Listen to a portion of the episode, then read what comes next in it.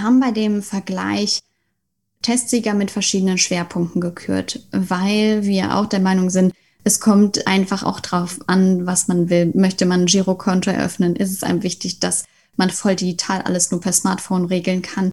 Äh, will man nur ein Depot eröffnen? Es gibt einfach nicht die eine Bank, äh, die für alles wunderbar ist.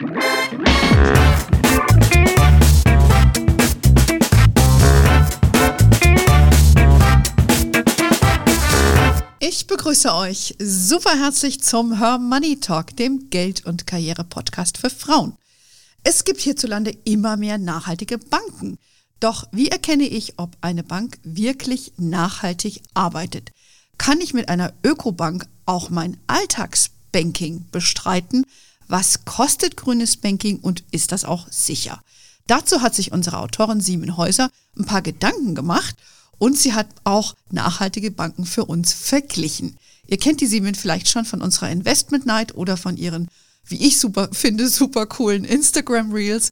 Sie ist für unser Newsletter verantwortlich und schreibt auch regelmäßig Fachbeiträge für uns, wie diesen auch zum Thema nachhaltige Banken. Sie ist gelernte Finanzjournalistin, eine echte Verfechterin auch von Female Empowerment. Dazu werden wir dich gleich mal befragen, Simon. Und du bist ein echter Fondcrack, hast ein Fable für nachhaltiges Anlegen und eigentlich dann genau die richtige heute, um über dieses nachhaltige Bankenthema zu sprechen. Zunächst mal herzlich willkommen, eine Premiere zum ersten Mal bei uns im Podcast.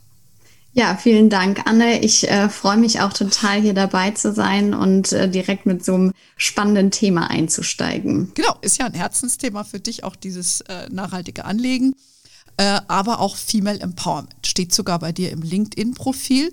Ich glaube, wie das bei jungen Damen heute so üblich ist. Klär mich doch mal auf. Warum ist es so für dich so wichtig, dass du das so wirklich so offensiv auch in deinem ähm, LinkedIn-Profil kommunizierst?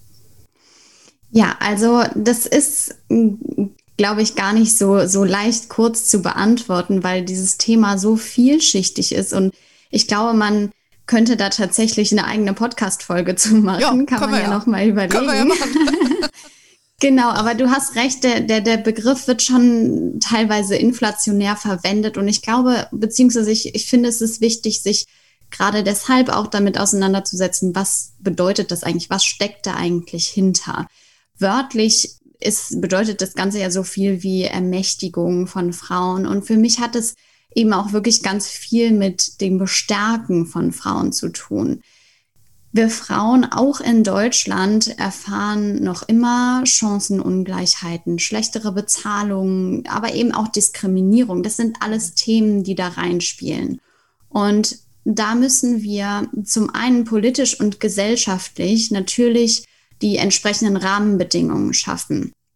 Das ist ganz klar und ähm, ja, das steht auf der einen Seite. Ich weiß aber eben auch zu gut, dass diese Strukturen, in denen wir uns befinden, eben auch genau dazu führen, dass wir Frauen so oft von Unsicherheiten und Sorgen geprägt sind. Und das sind dann teilweise Grenzen, die wir uns selbst stecken. Und das meine ich überhaupt nicht vorwurfsvoll. Im Gegenteil, das ist eben letztendlich das Resultat dieser Strukturen.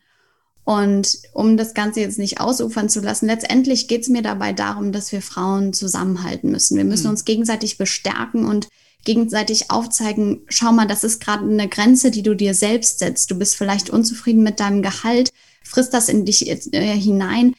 Geh einfach stattdessen zu deinem Chef und fordere mehr. Und daran müssen wir uns gegenseitig bestärken. Wir müssen selbst agieren, selbst den Mund aufmachen und ähm, ja, uns empowern. Also Genau, das ist im Prinzip, wie gesagt, ich könnte da stundenlang drüber sprechen, aber ähm, das ist vielleicht, wie gesagt, nochmal ein Thema für eine eigene Folge. Ja, das können wir durchaus äh, nochmal machen, weil das ist ja essentiell, was wir ja auch bei Her Money natürlich machen. Geht es ja auch um logischerweise um Female Empowerment, es geht um Female Financial Empowerment. Und ähm, da, das ist ja auch für dich, wo du jetzt einen wesentlichen Beitrag dazu leistest und unsere Community der Hörerinnen dich jetzt auch nochmal ein bisschen genauer kennenlernen soll über diejenigen, die sich eh schon vielleicht kennen über unsere anderen Kanäle. Ähm, aber jetzt lass uns mal über unser heutiges Thema sprechen, denn das ist nachhaltige äh, Banken. Und ähm, wir, du hast ja für uns einen Vergleich gemacht, um mal konventionelle Banken zu vergleichen, äh, beziehungsweise die Ökobanken daneben zu stellen. Und äh, vielleicht mal, jetzt habe ich so salopp gesagt, Öko Ökobank, vielleicht machst du es mal ein bisschen geschickter und, und erklärst mal, was ist denn überhaupt eine nachhaltige Bank? Was muss man überhaupt darunter verstehen? Ja, also was man wissen muss, wir denken ja, wenn wir einfach, wenn ich jetzt meinen Kontostand checke, dann liegt einfach mein Geld da, liegt einfach da so rum. Also das stimmt nicht ganz. Äh, Im Gegenteil ist das Geld, was wir auf unseren Konten liegen haben, im Prinzip ständig im Umlauf äh, und wird eben genutzt.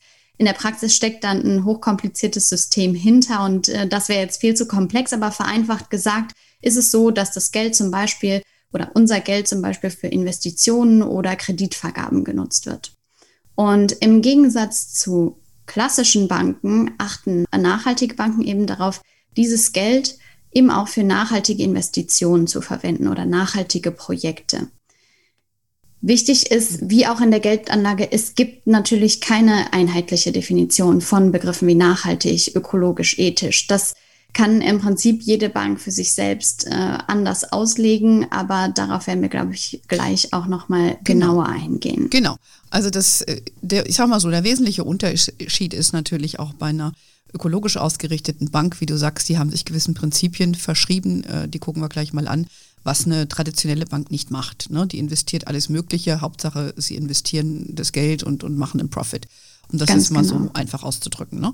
Ähm, Wobei das für die auch schwerer geworden ist mit der Rechtsprechung, ne? weil die ganze Finanzwirtschaft sich ja nachhaltig ausrichten muss. Deshalb ist das ja so ein großes Thema für alle. Aber wir reden heute mal über die, die sich dem von Anbeginn verschrieben haben. Also der Unterschied zu den konventionellen Instituten, wie du schon sagtest, ist, dass sie sich dem verschrieben haben. Jetzt gucken wir uns mal an, was genau oder wie man das erkennen kann. Vielleicht äh, fangen wir vielleicht mal mit den Anlagekriterien an, oder? Dass die überhaupt welche haben. Genau. Also es gibt grundsätzlich drei Kriterien, anhand derer, also konkrete Kriterien, anhand derer sich Ökobanken oder nachhaltige Banken von konventionellen Banken unterscheiden. Das sind einmal die Anlagekriterien, wie du gesagt hast. Und ähm, das kann man sich so ein bisschen wie äh, bei einer nachhaltigen Geldanlage vorstellen. Da gibt es äh, natürlich verschiedene Ansätze, aber nachhaltige Banken investieren eben beispielsweise nicht in Waffengeschäfte oder schließen Unternehmen aus, die Geschäfte mit ähm, zum Beispiel Tierversuchen, Kinderarbeit oder solchen Themen ähm, machen. Und das sind, das sind diese Anlagekriterien, die sie sich selbst setzen, zum Beispiel Ausschlusskriterien.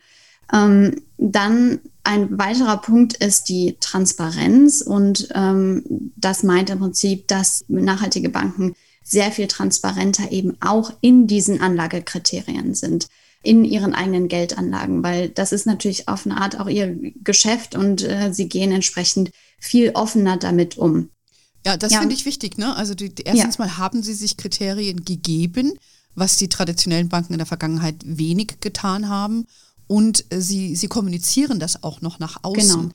Ja, bei vielen kann man es ja auch nachlesen und wollen sich da auch messen lassen. So würde ich das mal Absolut, auf jeden Fall. Mhm. Das ist auch was, was wir in unserem Vergleich gesehen haben. Viele nach, also nachhaltige Banken, ähm, da gehen wir sicher gleich auch noch auf Beispiele ein. Viele nachhaltige Banken, da kann man sich tatsächlich auch im Internet angucken, ähm, Beispielprojekte, für die gefördert werden, auch in der Umgebung, äh, habe ich auch gesehen, eine Deutschlandkarte, wo man sich angucken kann. Was wird denn bei mir in der Umgebung äh, äh, so gefördert. Habe ich auch zum Beispiel mal für, für hier in mhm. Köln geschaut, was, mhm. was passiert hier. So, es ist wirklich interessant.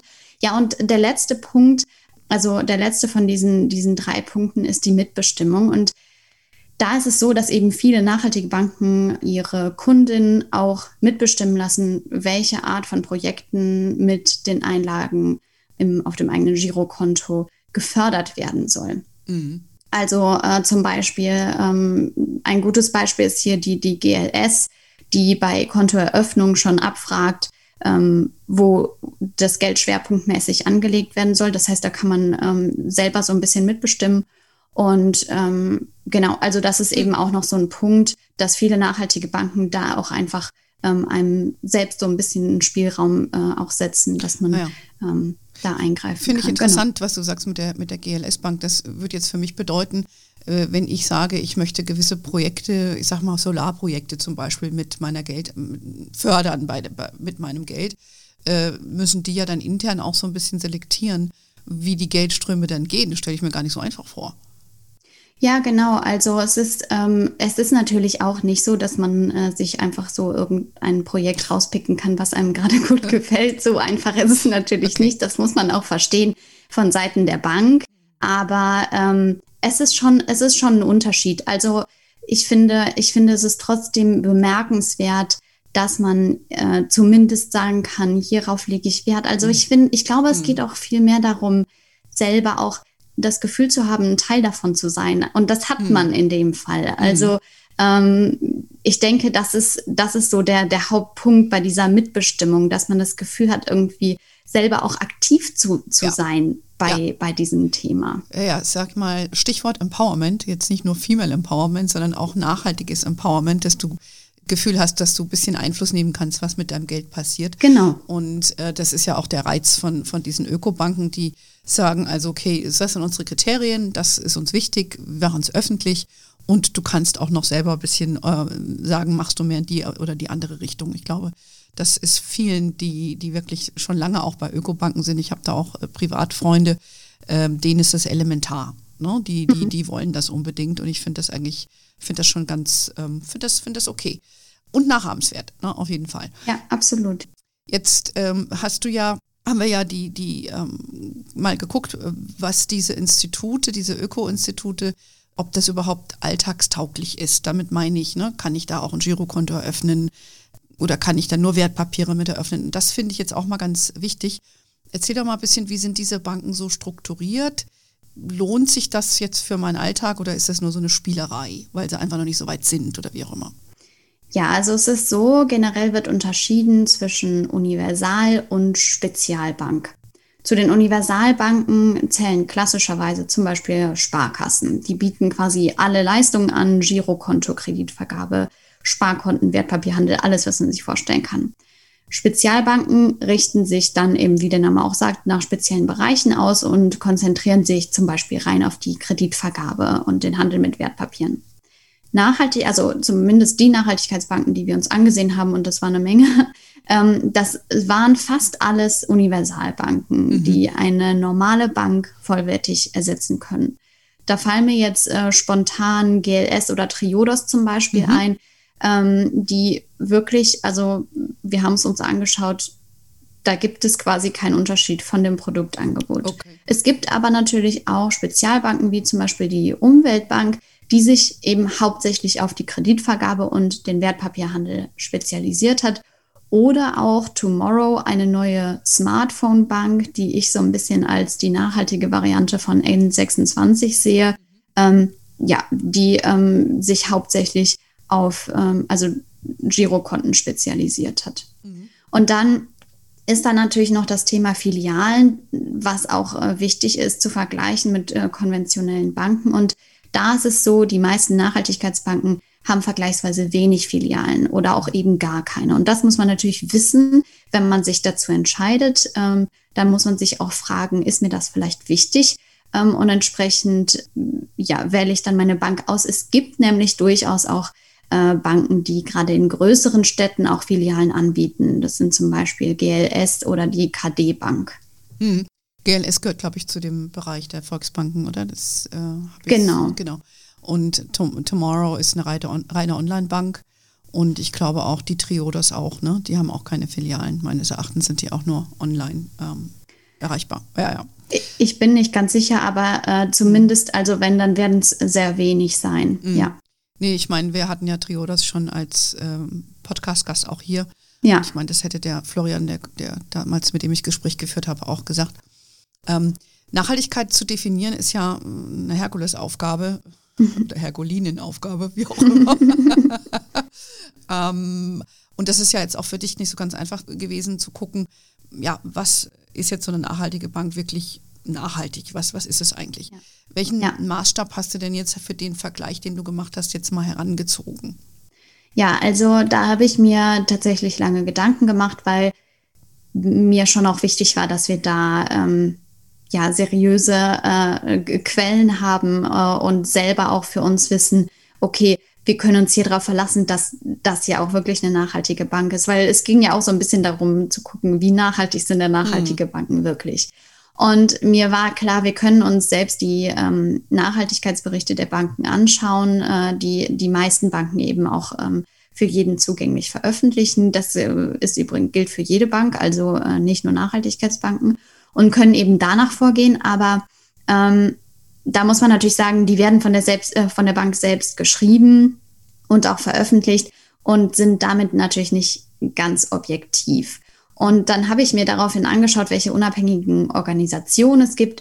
Und äh, da ist ganz klar der Fair Finance Guide Deutschland die Adresse, wenn es um Nachhaltigkeit von Banken und Versicherungen geht. Und dieser Fair Finance Guide ist eben unabhängig und wird durch eine schwedische Entwicklungsagentur finanziert. Es ist so, der ähm, Guide bewertet eben die genau diese öffentlich zugänglichen Dokumente. Mhm. Es werden aber zusätzlich eben auch Fallstudien und stichprobenartige Kon Kontrollen durchgeführt, die man auch alle einsehen kann. Da äh, werden auch regelmäßig Berichte veröffentlicht. Also die kontrollieren stichprobenartig zumindest ähm, diese Nachhaltigkeitsberichte. Und ähm, ja, man muss sagen, es ist sehr aufwendig. Deswegen geht mhm. das eben nur stichprobenartig. Aber es ist ähm, schon, ja, ich würde sagen, wirklich die Adresse, wenn es darum geht, ist meine Bank nachhaltig. Kann man ähm, mhm. sich selbst auch mal anschauen, ist ganz interessant. Und insgesamt fließen da über 280 Kriterien in die Bewertung ein. Es gibt verschiedene Bereiche, die äh, jede für sich bewertet werden. Und mh, mm, das sieht dann zum Beispiel so aus, dass die GLS Bank, die laut Fair Finance äh, die nachhaltigste Bank ist, wenn man so will, äh, im Bereich Klimaschutz zum Beispiel 96 Prozent erzielt, bedeutet, sie erfüllt 96 Prozent der Kriterien in diesem Bereich. Mhm. Okay, sind denn alle Banken dort, äh, bewerten die alle Banken, die bei uns hier in Deutschland sind oder schaffen die das gar nicht? Weil das ist ja schon sehr umfangreich. Absolut, auf jeden Fall. Und es ist äh, schon so, dass auf den ersten Blick, äh, wenn man sich das anschaut, dann scheint es so, als wären, wären das äh, relativ wenig Banken, die äh, da in der Liste zu, äh, zu, finden sind. Und ja, es ist so, der Fair Finance kann, Guide kann nicht alle Banken und Sparkassen in Deutschland bewerten, alleine schon, weil eben dieser Prozess super aufwendig mhm. ist. Aber es werden zum einen immer mehr Banken aufgenommen.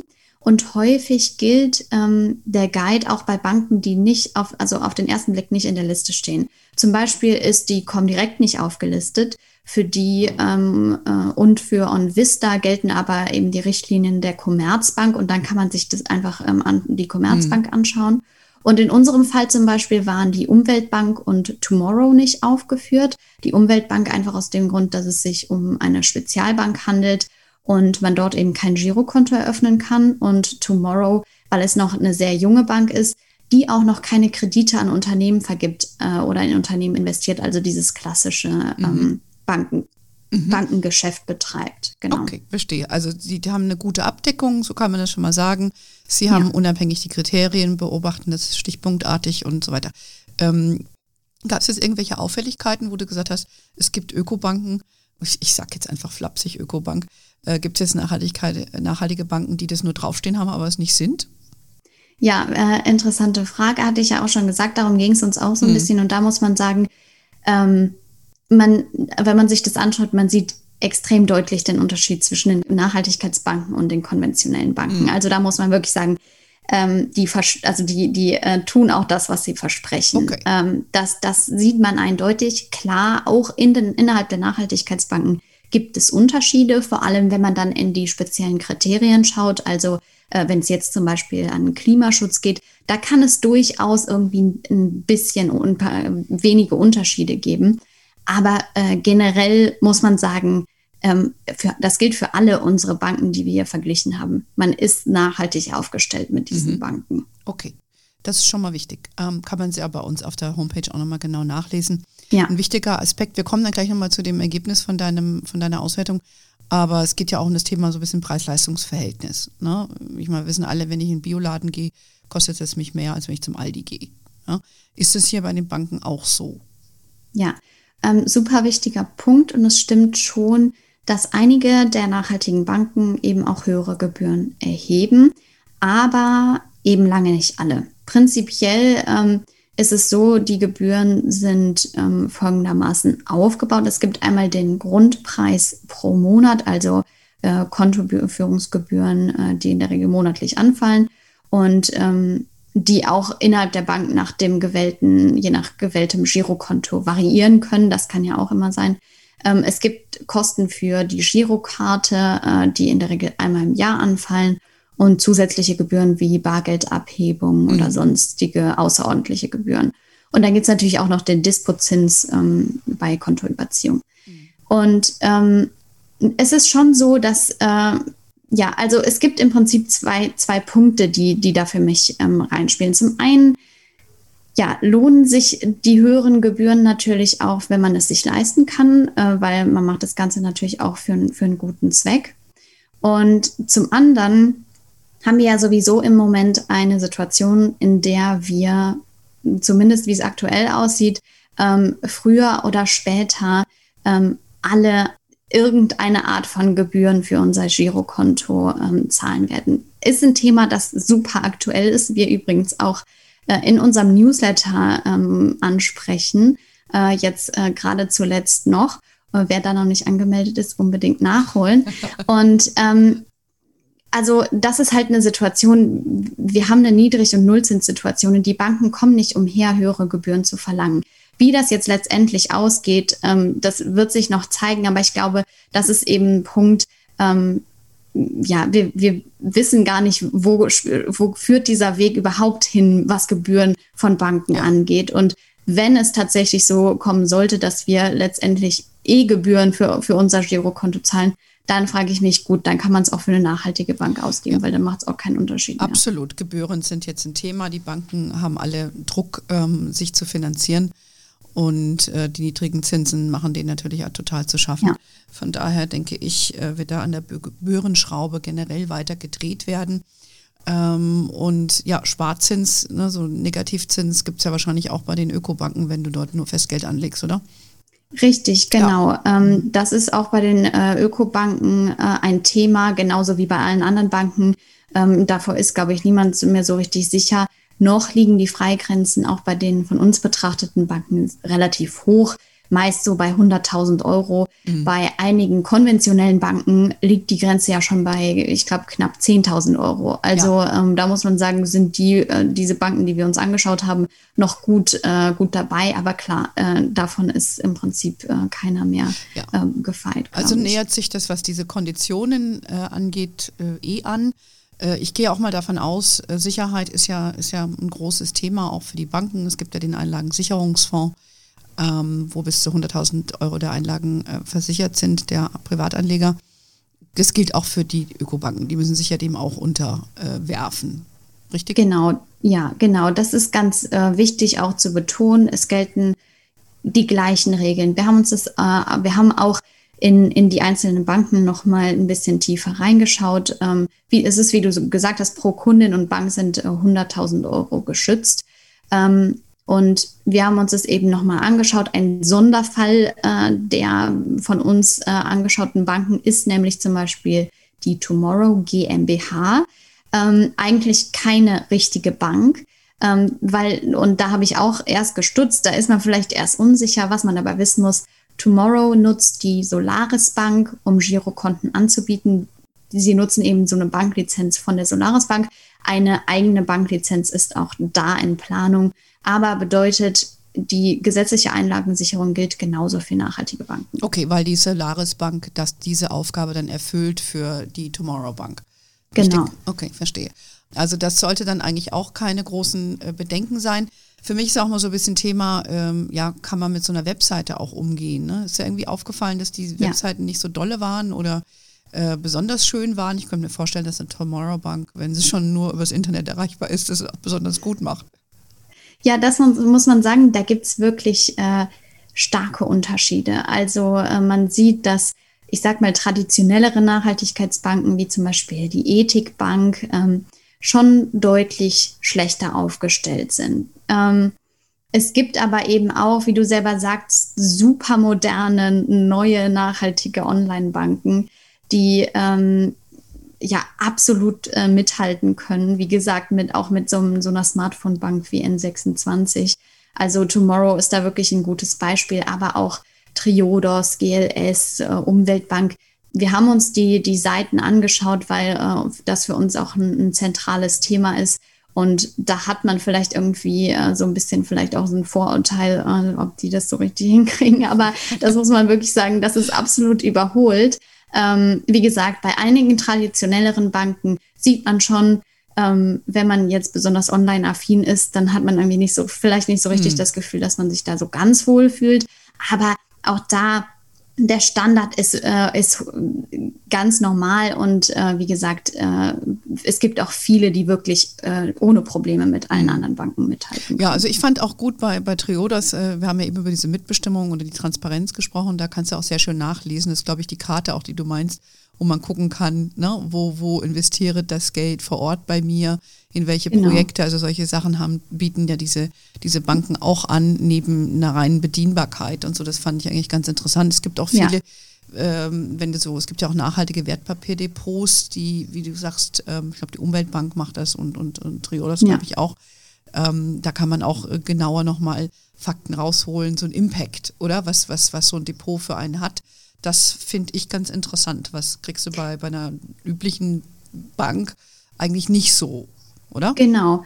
Also es ist äh, so prinzipiell bieten die, die äh, Banken auch Depots an und es gibt da auch welche, ähm, zum Beispiel die Umwel Umweltbank, wie du äh, schon gesagt hast, die sich da natürlich darauf spezialisiert hat und das merkt man dann natürlich auch. Aber auch Triodos, wie du gesagt hast, das sind zwei Beispiele, die sich ähm, auch darauf spezialisiert haben und gesagt haben, bei uns, wenn du bei uns ein Depot eröffnest, dann ähm, wirst du auch nur nachhaltige Produkte ähm, hier erwerben können. Mhm. Was natürlich auch sehr schön ist, muss man sagen, ähm, beziehungsweise sehr stringent ist, sag ich mal, ähm, das auch auf dieser Ebene durchzuziehen.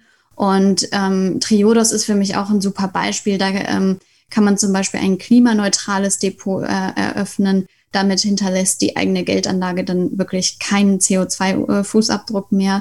Und ähm, ja, diese beiden Banken, Triodos und Umweltbank, sind auch unsere Testsieger im Bereich der Wertpapierdepots. Genau, und damit kommen wir dann eigentlich zur Auflösung unseres Gesprächs, weil es ist erstmal wichtig zu gucken, wie hat man sowas verglichen, was bedeutet das alles und ähm, wir haben ja gesagt, ähm, haben wir zumindest mal versucht zu, äh, ja, zusammenzufassen, welche grüne Bank sich nun für wen eignet. Ähm, das ist ja schon, sage ich mal, zwei der Spitzen hat er gesagt. Vielleicht kannst du das nochmal abschließend sagen, welche Bank sich vielleicht für welche von unseren Hörerinnen besonders eignet. Genau. Wir haben bei dem Vergleich Testsieger mit verschiedenen Schwerpunkten gekürt, weil wir auch der Meinung sind, es kommt einfach auch drauf an, was man will. Möchte man ein Girokonto eröffnen, ist es einem wichtig, dass man voll digital alles nur per Smartphone regeln kann will man nur ein Depot eröffnen. Es gibt einfach nicht die eine Bank, die für alles wunderbar ist. Und dafür haben wir uns verschiedene Typen überlegt und äh, uns angeschaut, welche Bank jeweils zum, äh, zu dem jeweiligen Typ oder zur jeweiligen ähm, Typin am besten passen würde.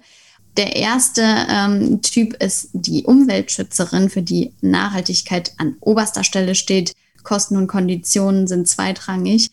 Und da war ganz klar, die GLS Bank und die Ethik Bank weisen wirklich mit Abstand die besten Nachhaltigkeitsratings auf. Wie gesagt, die tun sich alle nicht viel, aber äh, es gibt eben doch Unterschiede. Der zweite Punkt war der ähm, Sparfuchs, die Sparfüchsin. Äh, da ist Nachhaltigkeit wichtig, man muss aber auch auf die Kosten achten. Hier bietet zum Beispiel Tomorrow ein kostenloses Basis-Girokonto an und sehr günstige Konten gibt es auch bei der Pax Bank und bei der KD Bank. Mhm. Dann haben wir die Pragmatikerin. Das ist im Prinzip so der moderne Typ, voll digital. Und äh, ja, hier haben wir auch schon gesagt, bietet Tomorrow wirklich ein gutes Angebot, aber auch die GLS Bank und Triodos müssen sich wirklich hier nicht verstecken. Mhm.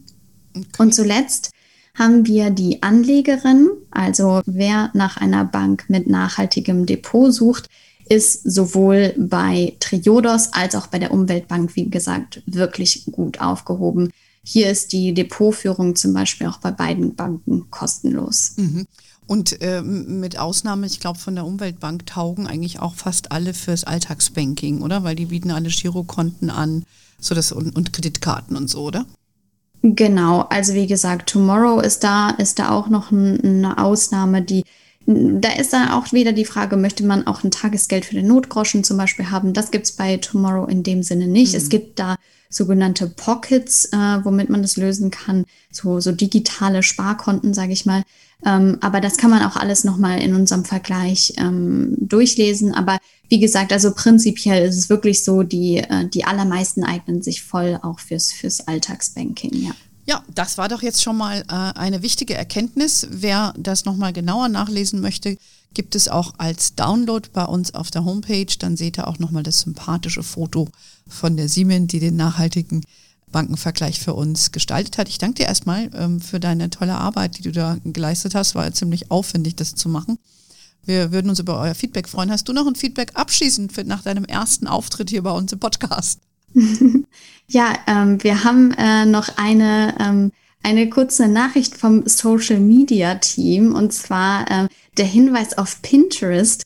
Da ähm, sind wir jetzt ähm, voll am Start sozusagen und ich bin ja bei Social Media auch lange nicht mehr die einzige, äh, die, die da aktiv äh, ist. Und ohne äh, die ganzen Kolleginnen würde ich das sowieso alles nicht schaffen. Also liebe Grüße, die freuen sich wirklich besonders, wenn ihr mal bei uns auf unserem neuen Pinterest-Account vorbeischaut. So, danke, liebe Siemens, für den Werbeclip. nee, also ich danke dir. Es äh, macht Spaß mit dir äh, zusammenzuarbeiten und jetzt auch im Podcast. Dann werden wir sicherlich, äh, das war heute nur der erste Auftritt und sicherlich nicht der letzte. Ähm, ja, liebe Hörerinnen, wer äh, Interesse hat, äh, mehr zu sehen äh, zu dem Nachhaltigkeitsvergleich oder generell von uns, gibt ja unsere mega tolle Webseite, den super Newsletter, den Simon ja auch äh, gestaltet. Und wie sie schon gesagt hat, wir sind auf Facebook, LinkedIn, Instagram und Pinterest. We are wherever you are. In diesem Sinne, have a wonderful day. Until next time und ciao.